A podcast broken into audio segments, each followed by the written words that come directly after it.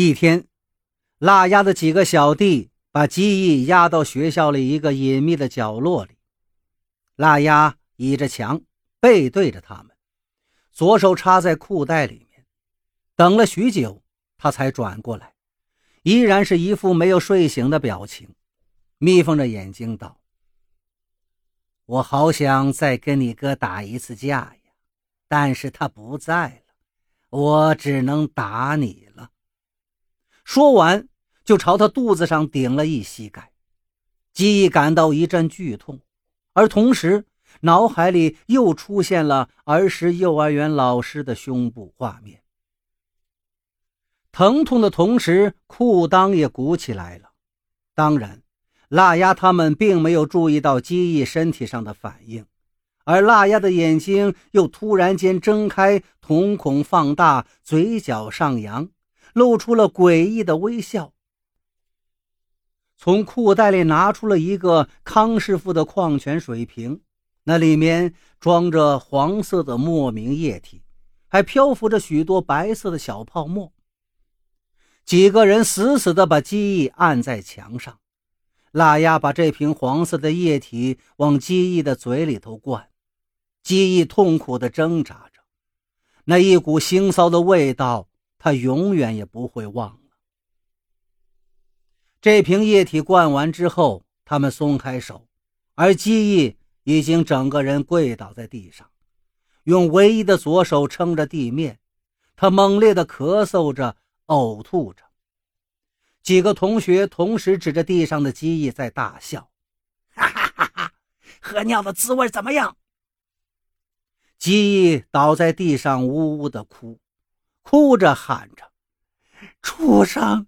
你们这帮畜生！我哥饶不了你们！”腊鸭子一只脚踩在鸡翼的脸上，低沉的、有气无力地说：“等你哥放出来，我会再揍他一回。我才是新希望中学的老大，我是霸王虎孙海胜，腊鸭。”高二的寒假是记忆黑暗生活当中短暂的缓冲，因为寒假里见不到腊鸭，也见不到张贤达。寒假里他会同着父亲去监狱探望他哥哥基比。拉雅欺负你了吧？没有哥，没有。见到他你就尽量绕着走，那个家伙是个疯狗。还有，一定要好好读书。将来报答爸妈他们，他们养大我们俩不容易，千万不要像哥哥一样。你现在是咱们家唯一的希望了，懂了吗？懂了，哥。这一天，基义在石岐的民生路白水井大街附近，看到了一家名为“蜘蛛巴西柔术”的格斗俱乐部，他走了进去。里面的地板都铺着蓝色的软垫子，还有沙袋。学员们都在地上扭在一起练习柔术。凳子上坐了一个少年。基义进来时就一直看着他。一个穿着黑色道服、理着锅盖头、身高中等、四肢修长的男人惊异地看着基义，可能是被他只有的一条胳膊惊讶到。男人走了过来。你好，是想来了解巴西柔术吗？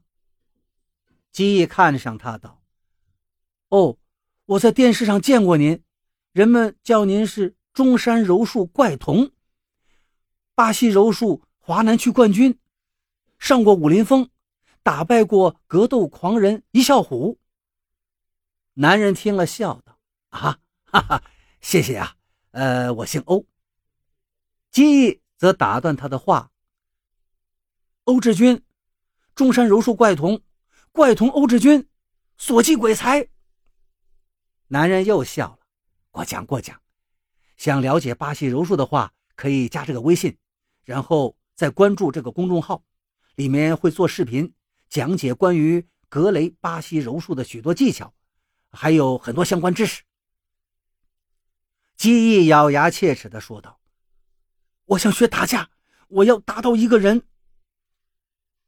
男人收起笑容道：“啊，那个人很厉害吗？”